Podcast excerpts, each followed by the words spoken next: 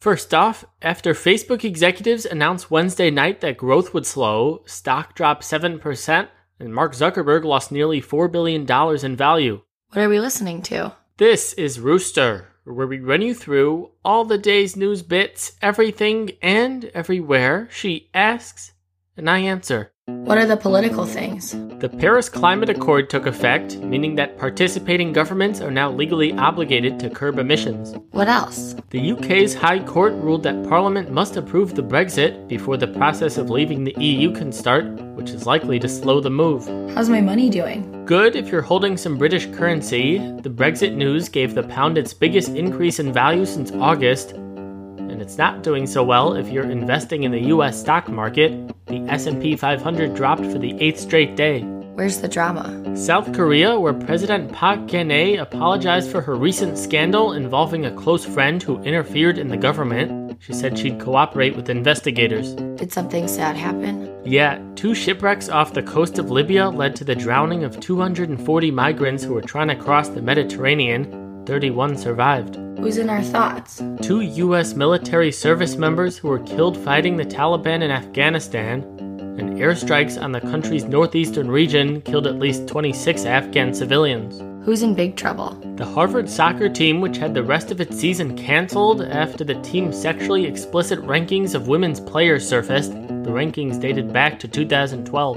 Who else? Penn State, which was fined a record $2.4 million by the Department of Education after a five year investigation of the Jerry Sandusky scandal. What about election stuff? USA Today reports that the FBI is unlikely to complete its review of the new Hillary related emails by Election Day. What else? Melania Trump delivered a speech in Pennsylvania on Thursday, and she said that a priority of hers is to end bullying on social media, which some found ironic.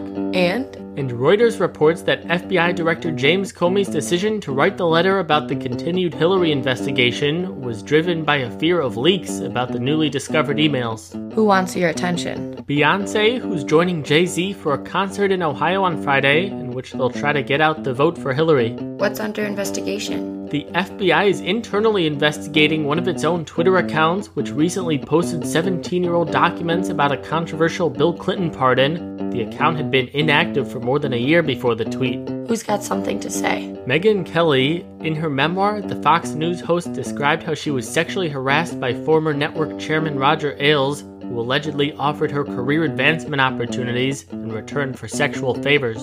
What happened in court? Uber settled a lawsuit in which two women claimed that they were sexually assaulted by drivers. A judge in the case previously ruled that Uber was legally responsible for its drivers, even though they're contractors and not employees. Who did something wrong? More than a dozen generic drug companies, which, according to Bloomberg, will be charged for price fixing by the Justice Department. Okay, let's take a quick break. Thanks for listening in. Good health to you. Consider giving Rooster to a loved one this upcoming holiday season. Just tell them to go to their podcast app and hit the subscribe button. That's it. Ultimate holiday present, and you'll save a few dollars too. If you'd prefer something that can be covered in wrapping paper, email hererooster at gmail.com and we'll brainstorm. All right, back to it. What was something scary? The mother of Walter Scott, the man killed by a South Carolina police officer, collapsed in court after giving testimony of her son's last words with her. What did we learn? The seven new substances, five of which are viruses, that the Department of Health and Human Services added to its list of 248 carcinogens. What do the people want? The FDA wants to know whether Nutella is at its core a dessert or a normal spread like jam, because that'll affect the recommended portion sizes for the hazelnut chocolate product. Who do we keep hearing about? Lin Manuel Miranda, the creator of Hamilton, announced the details for the Hamilton mixtape, an album of variations of songs from the musical done by artists including The Roots, Alicia Keys, Usher, Chance the Rapper, and Sia. And sports, of course. Kevin Durant got the best of Russell Westbrook and his former team in the Warriors' first matchup with the Thunder this season. Durant scored 39 points in a 122 96 win. What else? Philadelphia Eagles receiver Josh Huff was released days after he was arrested on guns and drug charges.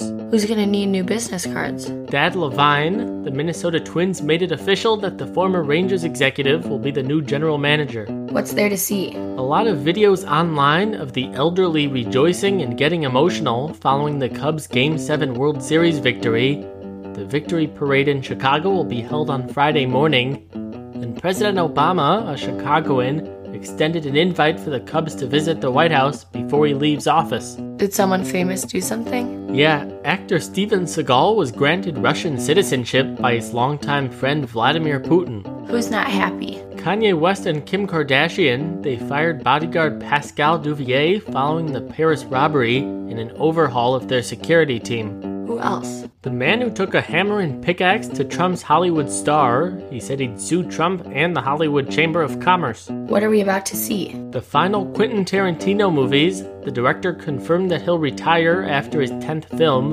and Workaholics will end after its 7th season. What happened far away from us? NASA fired a laser at a rock on Mars thought to be an iron meteorite in order to determine its chemical composition. Is that it? Yeah, that's it.